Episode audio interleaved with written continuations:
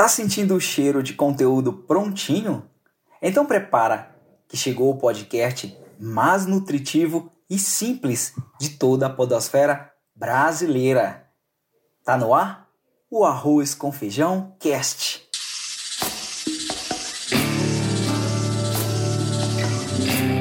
O Arroz com Feijão Cast.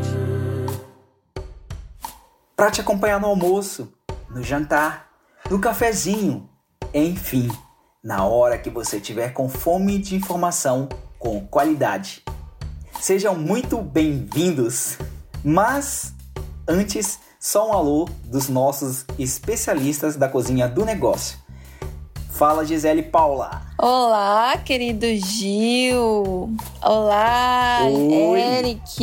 E aí, Gi? Os nossos ouvintes. Boa, para nós é boa noite, né? Eu não sei que horas vai ser para os nossos ouvintes, mas para nós é boa noite. E aí, Gil? E aí, Gi? Tudo certo? Fala, Muito Eric. animado que hoje nós vamos falar de criatividade. É isso mesmo, velho? É isso aí, nós estamos no 17º episódio. E olha só, como é que a criatividade pode ajudar o teu negócio no momento de pandemia? Você já parou para pensar nessa pergunta?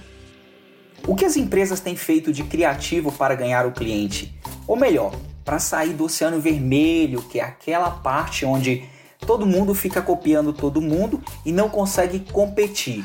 Muitas vezes a criatividade está nas coisas simples, ideias que impactam com simplicidade. Vem descobrir com a gente como usar a criatividade a favor da sua marca. Mas antes, solta a vinheta aí, João. Conta pra nós, Eric, qual foi o caso que você trouxe aí que parece que tá um pouco engraçado, mas é muito sério, hein, gente? Fala aí, Eric. É isso mesmo, Gil. Cara, na verdade, quando, quando a Gi trouxe essa provocação, né, da criatividade ser o tempero do negócio e tudo mais, é, eu fiquei com um pouco com essa missão em função da agência, porque a criatividade para nós é algo como um tempero mesmo, é algo extremamente necessário e a gente brinca que é até um atributo básico, né? Assim como um restaurante de estrada tem que ter uma comida boa, um banheiro limpo, a gente tem que ter sempre ideias criativas. Esse é, é parte do nosso business. Então, eu comecei a pensar em qual case eu poderia contar, porque a gente, graças a Deus, né, tem muitos para contar. São 11 anos de agência, acaba, acaba que a gente acumula muito case. Mas eu fui buscar um, na verdade, que é muito, muito simples, mas que teve um impacto muito legal. Então, a história é a seguinte, ela se desdobra em duas partes. A primeira parte é um cliente da cidade de Varginha que a gente começou a atender lá em 2009. Eu tinha 19 anos na época, nós éramos uma agência. Nós nos consideramos uma agência pequena até hoje, mas a gente era uma agência muito, muito, muito pequena na época. E a gente conquistou a conta desse cliente que trabalhava com fabricação de, de, de roupa, né? Uma loja de roupas, né? Era uma marca própria, muito bacana, ainda existe, super bacana. E na época eles eram focados só em moda masculina. Todos os anos eles já mantinham no seu calendário uns períodos de oferta. Na época não existia Black Friday, né? 2009, o que, que era Black Friday? Então eram as datas padrão. Então você tinha Dia dos Pais, era um momento muito bom. Dia dos Namorados era um momento muito bom. É, o Natal era um momento muito bom. Mas a gente precisava de criar outros momentos, né? Criar uma sazonalidade própria. Ou seja, um momento em que no planejamento naquele ano é, a marca por si só faz ofertas. E aí, a gente já tinha uma data que tinha desconto de camisas e batas, uma data que tinha desconto de camisetas, mas faltava fortalecer uma data de desconto para calças.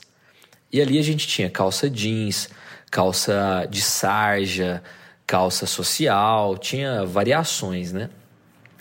E a ideia, cara, surgiu junto com o cliente, assim, tem, tem um mérito quase que 80% dele e 20% nosso, porque a sacada mesmo foi do cliente, a gente só, to, só soube traduzir, né? A agência teve o papel de traduzir naquele momento a melhor forma, porque a gente acredita muito que cada mídia, né? Cada mídia tem o seu potencial. E naquele momento a gente quis explorar muito a mídia vitrine, isso, eu acredito muito no visual merchandising, isso vende muito. A capacidade de usar é, coisas reais, o próprio produto para impactar na vitrine. E aí, Gil, com uma ideia muito simples, cara, a gente pegou os manequins, colocou eles é, na frente da vitrine e abaixou as calças deles, né? O tema da campanha era abaixamos as calças. E é natural, é natural as pessoas pensarem muito mais do que simplesmente o fato é, do, do abaixar no preço, né? Porque a calça tem uma ligação, né? Acho que todo mundo é adulto bastante para entender essa, esse raciocínio, né? Do abaixar as calças ter uma conotação é, sexual até. E, e existe até um curso chamado Sexy Canvas que vai em todos os pontos, né? é, que é muito interessante, que vai em todos os pontos. E a sexualidade é um deles, pelo ponto de vista da luxúria, enfim, tudo mais. E ali o abaixamos as calças é natural. Eu imagino até que o nosso ouvinte agora, Gil, Gil, possa ter dado um sorrisinho quando eu falei, né? Abaixamos as calças. E aí a gente colocou uma tarja preta assim no rumo da, da genitália ali masculina, né? Que era como se fosse um, uma censura, e ali estava escrito: abaixamos as calças, é, calças de, com até 45, 60% de desconto. Eu não me lembro agora qual era o desconto exato. Beleza, e foi super, super, super legal. E aí a Nayara, que trabalhava com a gente, ela era mídia nossa na época, na agência. A mãe dela tinha uma loja de lingerie na cidade de Alfenas, que é muito perto aqui de Varginha. E aí ela falou: Mãe do céu, tive uma ideia aqui, porque isso é uma grande sacada. É, inclusive está do meu lado aqui esse livro, chama-se Roube como um Artista, do Austin Kleon. É você saber roubar as ideias certas, na hora certa, para a questão certa. E aí o que, que ela fez? Ela fez uma liquidação que chamava-se Abaixamos as Calcinhas. E foi, cara, foi incrível, um resultado incrível. E essa ideia, a vitrine, ela fez muito simples, assim, cara. Pra você ver que a ideia é simples, Gil, Gisele. A ideia é muito simples. Ela imprimiu cada letra, o A, o B, o A, o I, o X, cada uma numa folha sulfite. Cada letra numa folha sulfite. Colou na frente da vitrine e colocou as manequins também com as calcinhas no chão. Só isso. Abaixamos as calcinhas. Talvez se tenha sido um dos recordes de venda delas. Na época, não, a rede social não era o que é hoje, né? 2010, 2011, não era o que é hoje. Mas tinha muitos blogs e muita gente passou lá em Alfenas, tirou foto disso e mandou para alguns blogs. Cara, ela foi parar, não ela, né? Mas a ideia dela, que foi filha da nossa ideia, que foi neta da ideia do, do cliente, né? Foi parar no Jô Soares na época, cara.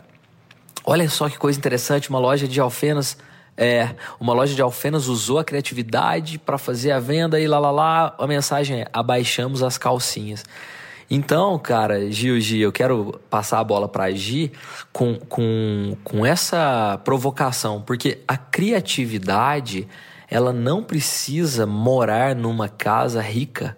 A criatividade, ela se alimenta da ousadia, e da coragem, porque desafiar o status quo, né? Você sair do comum, você sair do básico, nesse caso é, é simples, porque às vezes você olhando para o básico, o que, que ela fez? Ela só abaixou as calcinhas. O que, que a gente fez? A gente só abaixou as calças. Só isso. Mas aí que vem o, tempero. O tempero é o quê? Quando você vai cozinhar uma coisa, você ter o fogo no, no, na medida certa, a quantidade de água certa, a quantidade de sal certa. O que, que foi isso para nós? A provocação certa, sem, sem desafiar nada de sexualidade a fundo, mas ao mesmo tempo fazendo dar aquela risadinha de canto de boca no momento certo, no início do mês, com o argumento certo, com um desconto que era bom para o cliente. Tudo isso fez o prato, né, o arroz com feijão, ser servido na, no, no, no tempero adequado. E aí essa criatividade é de fato o tempero. Você concorda, Gi? O que, que você enxerga desse case aí? Olha, eu acho maravilhoso é, a gente falar sobre criatividade, porque eu acredito que de fato a criatividade é o tempero, né? Aquela coisa que deixa tudo mais especial. E quando a gente fala de é, encantar o cliente, é você fazer aquilo que ele não espera e que vai fazer sentido para ele, né? Então, as pessoas me perguntam muito: o que é encantar o cliente? como eu faço para encantar o cliente? Você tem que gerar aquilo que ele não está esperando. E isso passa pela sua criatividade. E criatividade não está relacionada a gastar, né, a você dar presentes, a comprar coisas, né, dar brinde.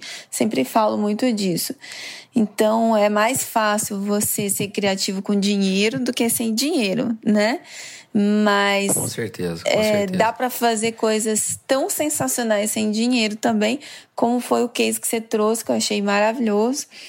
É, e eu acho que a criatividade ela está muito relacionada ao contexto, né? A arte que a gente tem de ligar pontos. Então, muitas vezes uma ideia nasce de uma viagem que você fez, aí você está numa reunião de trabalho e fala, nossa, aquilo que eu vi na viagem que tem a ver com. Então, é, é necessário um espaço né, para florescer isso, e é preciso ter contexto, ter bagagem, ter é, repertório, né? Eu acho que é a melhor palavra, repertório para você conectar esses pontos. E acima de tudo, você querer fazer isso, né? Eu tenho um quadro no meu home office aqui que até por coincidência eu postei ele hoje no meu Instagram, que fala o seguinte: é, se todos estão fazendo zig, faça o zag, né? Se todos estão indo para a direita, vá para a esquerda. Mas o que é comum de todo mundo? Olhar o que os concorrentes estão fazendo e fazer igual, né? E o tempero está em você fazer o diferente. Não procurar seguir o que todo mundo está fazendo, seguir quem está fazendo sucesso. Você pode se inspirar, claro, ninguém está dizendo para não se inspirar em pessoas de sucesso, empresas de sucesso, como a gente tem. Mas sempre trazendo um toque especial do que é o seu negócio, do que é o seu produto, né? Como eu comentei com vocês um pouco antes da, da camisa que eu comprei, né? Muito a, a, a modelagem dela de alfaiataria e tal é muito parecida com a do Dalina, que é uma marca já bem é, estabelecida no mercado, tem um bom market share, enfim. Mas quando eu comprei, ela veio com um toque especial que era o cheiro. Eles usaram né, o mecanismo do marketing olfativo né, para encantar o cliente na hora que abria a caixa. Então, aquilo me marcou. Não era só a qualidade do produto, mas tudo que estava em volta. Então, eu acredito que é preciso olhar e pensar assim: bom, está todo mundo indo para a direita, é sinal de que eu tenho que ir para a esquerda. O que, eu posso fazer de diferente na outra direção, né? Você acha, Gil? Ouvindo vocês dois falando aí, me veio à mente também é, a lembrança quando eu fiz minha pós-graduação, MBA em Marketing na, na USP de Ribeirão Preto. Eu tive um professor, e com certeza depois eu vou passar esse link para ele ouvir, que foi um professor que despertou muito esse lado é, criativo meu, nosso da turma mesmo, foi no MBA de Marketing no ano de 2007. E ele é da, é da cadeira da ESPM, já é aposentado, e também da USP, e deu muito tempo aula na, nos MBAs né, de Marketing. E a disciplina dele era inovação e criatividade. Quais foram os aprendizados que eu trouxe de lá para cá?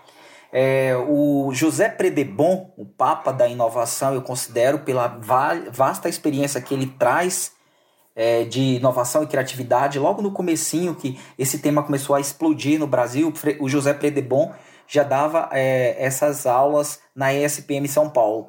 Então ele falava sempre assim nas aulas dele, algumas palavras. É, é, ser diferente, é, usar a criatividade, abrir caminhos, os caminhos, os gatilhos da mente. É pensar como uma criança, é, é, despertar esse lado adormecido do adulto pensando como uma criança. É sentir. É você estar, fechar os olhos e respirar fundo naquele cheiro do mar, do vento, é, e começar a viajar. Dali em diante você deixar fluir todas as ideias que são possíveis a partir daquilo que você está sentindo, daquilo que você está vendo, daquilo que você está ouvindo. Então o José Predebon trouxe esse, estes insights aí valiosíssimos de suas aulas, que é você agir como uma criança, pensar como uma criança, e na hora que ela bate o olho em dois palitinhos da, da mesa, na hora que a gente está almoçando, aqueles palitinhos de limpar os dentes, ela pega um, uma massa ou, ou uma, uma uva, e perfura os dois e diz que aquilo lá é um boi. E aquilo é um boi na mente dela. O adulto bate o olho e diz: Isso aqui é um palito e uma uva, porque nós somos muito racionais. A criança imagina. Ah, ela chama aquilo de, de boi, ela chama de cavalo, é o universo dela. E pode ser sim, por que não? Então, essa, essa parte aí que nós às vezes deixamos, é, não deixamos fluir por sermos muito racionais quando a gente cresce, se a gente pensar com uma criança, com certeza a gente é, desperta muito esses gatilhos do lado é, criativo, que é o tempero do negócio. Não é isso, Eric? Não tenha dúvida. Tem uma fala, Gil, você, você também fez o curso do Murilo Gans, você vai lembrar, mas ele fala que, é, que o adulto criativo é a criança que sobreviveu, né? Na verdade. verdade. Porque ela conseguiu. A criança ela é extremamente criativa, ela é extremamente ousada, às vezes ela não tem nem limites, né? E, e o, o, adulto criativo é essa criança que sobreviveu, que conseguiu se manter, aliás, conseguiu estar criança, né? E aí eu, eu preciso, na verdade, mandar aqui um abraço muito especial para Nayara, que trabalhou com a gente, que é do case das calcinhas, né? Show. Abaixamos as calcinhas. Que hoje ela é dentista. Ela largou mão da publicidade, foi fazer odonto e hoje ela é dentista. Com certeza ela, ela deve ela... ser uma dentista criativa. Ela é. ela é, Gi. Sabe o que ela faz? ela, ela ensina dentistas a usar melhor as redes sociais, o Instagram, ah, como se comunicar melhor. Só. Ela é super e ela é embaixadora da Vestivai, e, né? E ela é embaixadora da é. Muitas qualidades, a Nayara.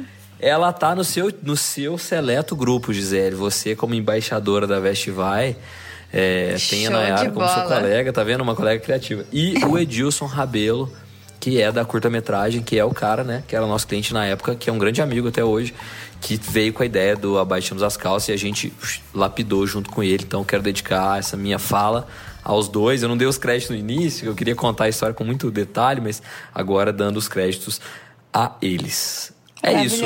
Eu tô com um pouco de receio agora tá, pra gente né? vai. Tudo bem. Então, olha só, o papo tá muito bacana. Tá show de bola sobre criatividade. Mas eu quero levar vocês dois e os nossos ouvintes para a panela de pressão. Solta o som aí, João.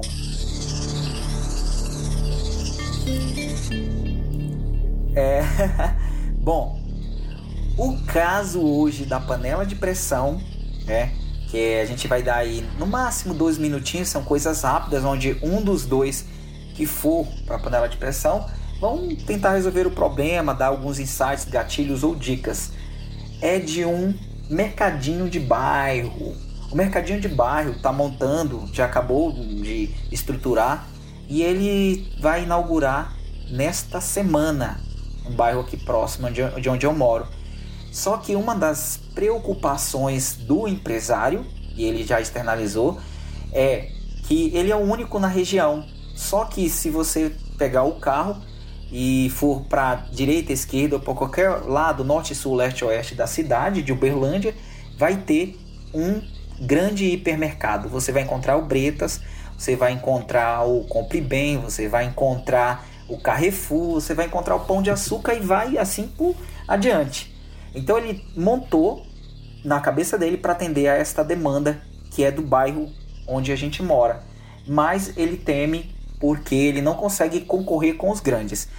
E aí eu quero passar a bola para o Eric, para que o Eric yes! diga quais dicas que esse empresário que está com, com muito receio, né? Ao mesmo tempo ele muito corajoso, empreendedor, mas ele está com receio de concorrer com os grandes, né? Os grandes, ele não tem força. O que, que ele pode trazer de ideias criativas, Eric, para poder ele sobreviver e ter essa passagem tranquila aqui na Terra? Eu digo na Terra de negócios. Boa. Fala, muito bom, muito bom, Gil. Cara, muito bom. É, é, um case bastante real. A gente nota isso não só em Uberlândia, como em diversas cidades, né? Isso acontece mesmo. Os grandes, eles têm uma força abissal de compra. Consequentemente, eles te, ele terá preços melhores. Inclusive, existem muitos relatos, a gente trabalha muito com varejo, que pequenos supermercados de bairro, inclusive, compram em grandes hipermercados como esse, né? Como você, alguns desses que você citou, e revendem, porque o preço realmente é muito bom, é uma condição que ele não conseguiria fazer. Bom, primeira coisa, Gil, de qualquer negócio é se situar, é identificar de fato quem são os seus concorrentes. Esses grandes não são os concorrentes dele, porque ele não consegue competir com eles. Por outro lado, a gente tem que entender que a concorrência ela mora dentro do bolso do cliente. Porque o dinheiro que está ali, ele pode ser usado, o mesmo dinheiro que é usado para fazer uma compra, ele pode ser usado para fazer uma viagem, para comprar um sofá, para comprar um, um, pagar uma mensalidade de uma Sky, é o mesmo dinheiro. Então, todo mundo nesse universo concorre com todo mundo. Tanto que na pandemia, esse momento que a gente está vivendo, por exemplo, você não está podendo viajar, as pessoas estão investindo em reforma em casa que era uma coisa que talvez não estava previsto. Pessoas não estão indo para bar, mas estão comprando TVs novas é o mesmo dinheiro, então todo mundo concorda com todo mundo. Beleza, Eric. Então, na verdade, ao invés de ajudar, você me atrapalhou. Eu não entendi se o cara concorre ou não concorre com o grande. Não, não concorre, porque ele não consegue ter é, possibilidade. Então, o que, que eu, se eu tivesse no lugar dele, qual dica eu daria para investir? Talvez investir identificando no bairro quais os, as potencialidades de personalização. Por exemplo, vamos imaginar que o bairro aí tenha muitas pessoas, como você me disse, os uberlandinos, que não são nascidos em Uberlândia, mas vivem em Uberlândia. Então, o que, que eu faria? Eu tentaria identificar qual o perfil da, dos consumidores do meu bairro e trazer talvez coisas especiais para eles. Por exemplo, aqui no sul de Minas tem muito pé de moleque, coisa que talvez aí não tenha tanto. Mas aí ele identificou que tem muita gente do sul de Minas. Poxa, começa a trazer pé de moleque. Ou ele identificou que tem muita gente de São Paulo. Pô, começa a ter umas pizzas pré-assadas.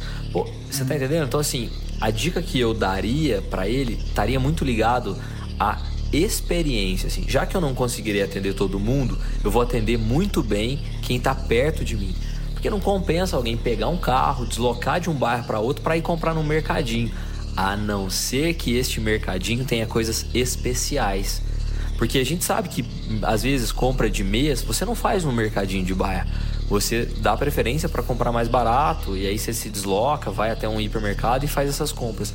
Mas isso é tão perceptível que agora no período de pandemia, grandes marcas como a Stone, como grandes, grandes, grandes diziam, né? Compre do pequeno, compre do pequeno, valorize o comércio do seu bairro, compre do pequeno. Então essa percepção é de todas, é de todos.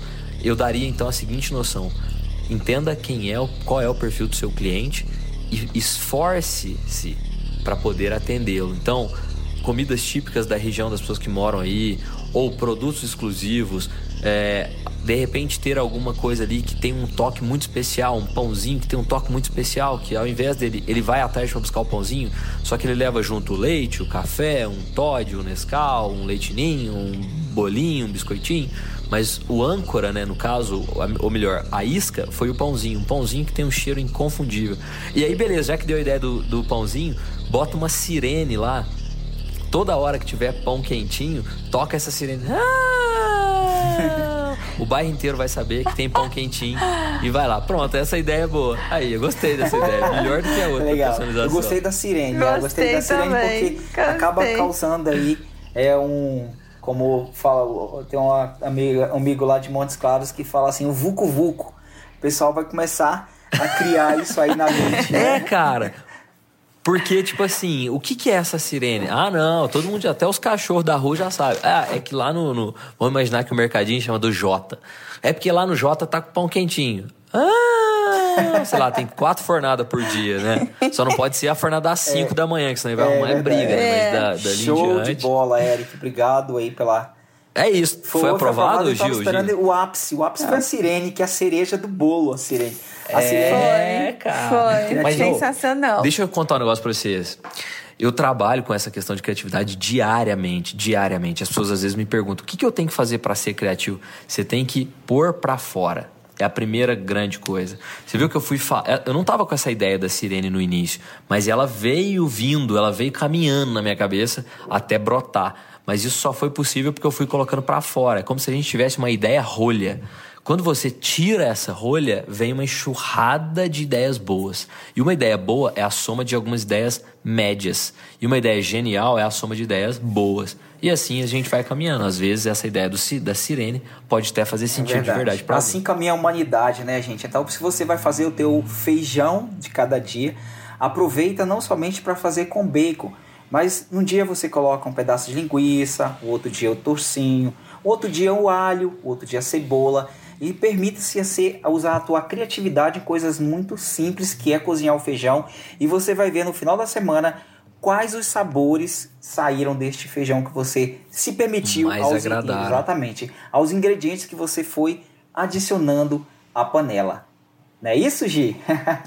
Oi, oi, Gi, eu sei que o Gil se preocupa muito com o tempo, mas você sabe que eu fiz um feijão lá na casa dele esse fim de semana ou não? Não? Ele foi me dando a guia, eu Verdade. fiz um feijão. Ah, não, Ju, eu arroz, fiz o arroz. Foi o arroz. Eu- Maria cara, Isabel. eu- Foi o arroz Maria? Isabel. Não, Arroz com carne Maria Isabel, seca. não, o piqui ele que fez. Olha, Foi, arrebentou. por que vocês não tiraram Amassei foto o pra eu ver? Eu alho, queria ver é, isso. de- Amassei o alho, piquei a cebola. Aqui, Cortou cortei o o dedo. dedo, ó. vocês- Ai, Deus. Marinha de primeira É, viagem e o- na e o- cozinha. E o Primeira arroz foi viagem, um né? pedaço É. de dedo que foi no lugar do bacon, o dedo dele, entendeu?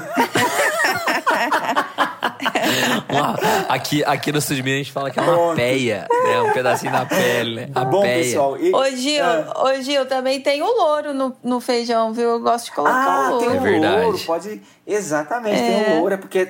É porque como o Gil é mais moreno, Não ele não gosta de pôr louro, é louro no verdade. feijão. Ah, é, loiro, loiro não. Bom, pessoal, esse é o nosso arroz com feijão cast e a gente espera que você tenha aproveitado, ou melhor, alimentado a sua mente com informação de primeira qualidade. Se você gostou, de coração, compartilha com mais alguém, porque pode fazer sentido para uma, duas ou mais pessoas. Obrigado mesmo por escolher o meu, o seu, o nosso arroz com feijão cast. E siga-nos nas redes sociais. O Instagram do Eric é arroba segue underline o Eric. O meu é arroba Gil0312.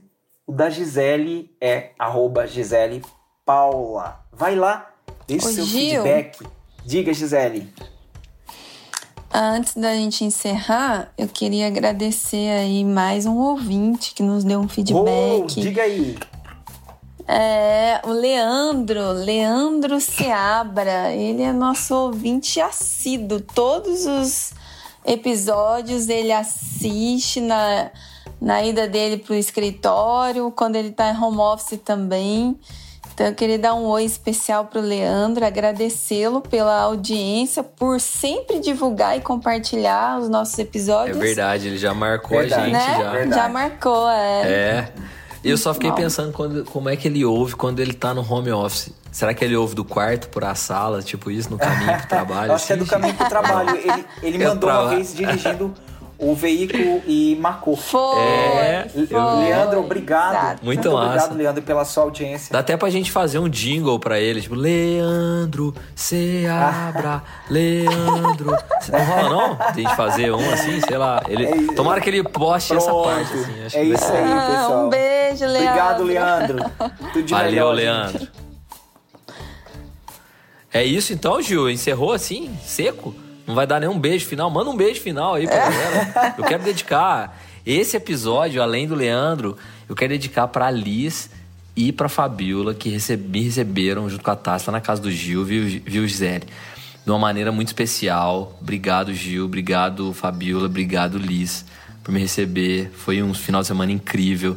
Essa nossa amizade que nasceu no TEDx, que virou isso que virou no Arroz com Feijão Cast, e que eu já considero o Gil um irmão de coração, de Muito alma, bem. e um grande parceiro que me ensina toda semana, pelo menos alguma coisa, ele me ensina. Então, vai acabar agora. Jo- João, não corta essa parte, tem que, tá- tem que sair no episódio, viu? Agora sim. Agora sim, pode despedir, Pronto. Gi, Gil. Agora Obrigado, acabou o episódio. Eric. Obrigado, Valeu. Gi. Eu fiquei, É eu fiquei até nóis. vermelho agora. Valeu, pessoal. Tchau. Tchau.